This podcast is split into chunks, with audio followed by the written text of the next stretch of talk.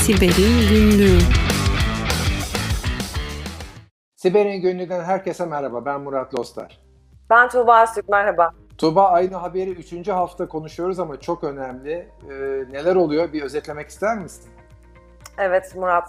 Maalesef bildiğin gibi bu SolarWinds'in açığından faydalanan hack grupları ilerlemeye devam ediyor. Ee, en son FireEye'ın e, Red Team grubunun biliyorsun e, araçları çalmışlardı. Şimdi bu araçları ne amaçla kullandıklarını da öğrendik.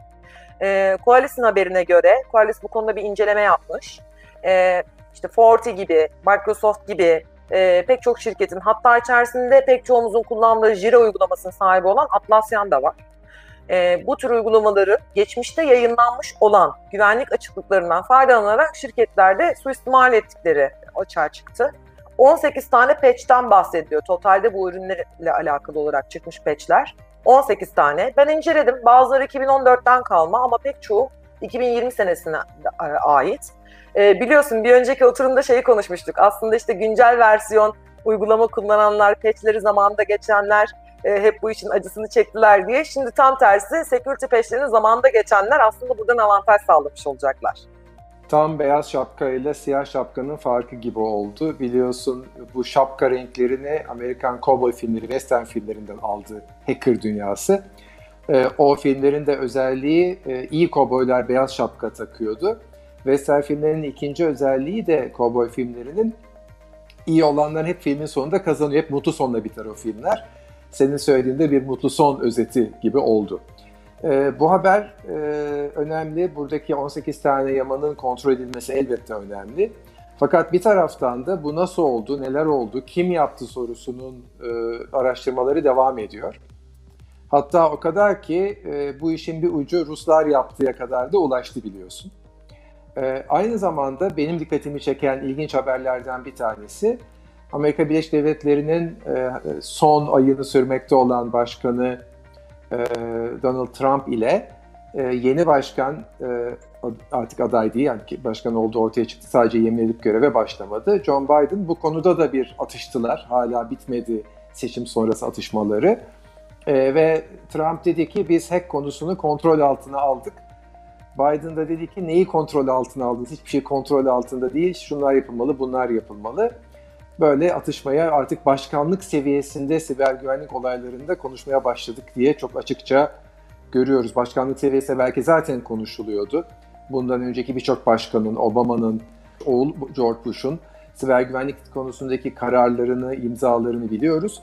Ama basına yansımış bir başkanlık tartışması seviyesinde ben ilk defa görüyorum Tuğba. Evet bir de not düşelim tarihe istersen. Olan yine kimin başına geldi? Güvenlikçinin başına geldi tabii ki. Bu şirketlerden bu SolarWinds meselesi yüzünden etkilenen şirketlerde yine güvenlikçiler uğraşıyor bu yamaları geçmek için. Zamanda geçilmemişlerse eğer. Ee, bazı şirketlerden ben duyuyorum ürünü doğrudan durduranlar var ya da network izolasyonunu kesenler var. Ee, EDR gibi endpoint çözümleriyle bunların üzerinde inceleme yapan kuruluşlar var. Çok zor tespiti. Ee, işte bir botnet trafiği yaratmış mı? Ee, kendi üzerine bir şekilde log toplayıp dışarıya e, e, bir veri sızdırmış mı? Biliyorsun geçen hafta da konuşmuştuk. E, bunları takip edenler var. E, işin bu yanı bir taraftan Amerika'da da biliyorsun e, maalesef güvenlik direktörü e, işinden olmuştu. Yani bu e, seçim kampanyasında herhangi bir hack e, durumu söz konusu olmadığı için, herhangi bir hile durumu söz konusu olmadığı için e, buraya güvence verebiliyorum dediği gün e, maalesef Trump tarafından görevinden alınmıştı. Bakalım orada neler olacak. Kesinlikle katılıyorum. Bir de hani tabii onun sonucunu e, duymamız zaman alacaktır. İleride bu haberleri atıfta bulunup konuşacağız. Geçen haftanın bence önemli konularından bir tanesi de e, bu hack'i fark eden üst düzey yöneticinin hisseleri 45 milyon dolar mıydı sen söylemiştin hisseleri e, fiyatlar yüksekken satıyor olmak. Ben sonrasında e, biraz hisse senetlerinin değişimini, trafiğini izledim FireEye'in ve Solar, SolarWinds'in. Gerçekten çok hızla dibe çakıldı ama sonra bir toparlandı. Bir daha bir dibe çakıldı, bir daha toparlandı.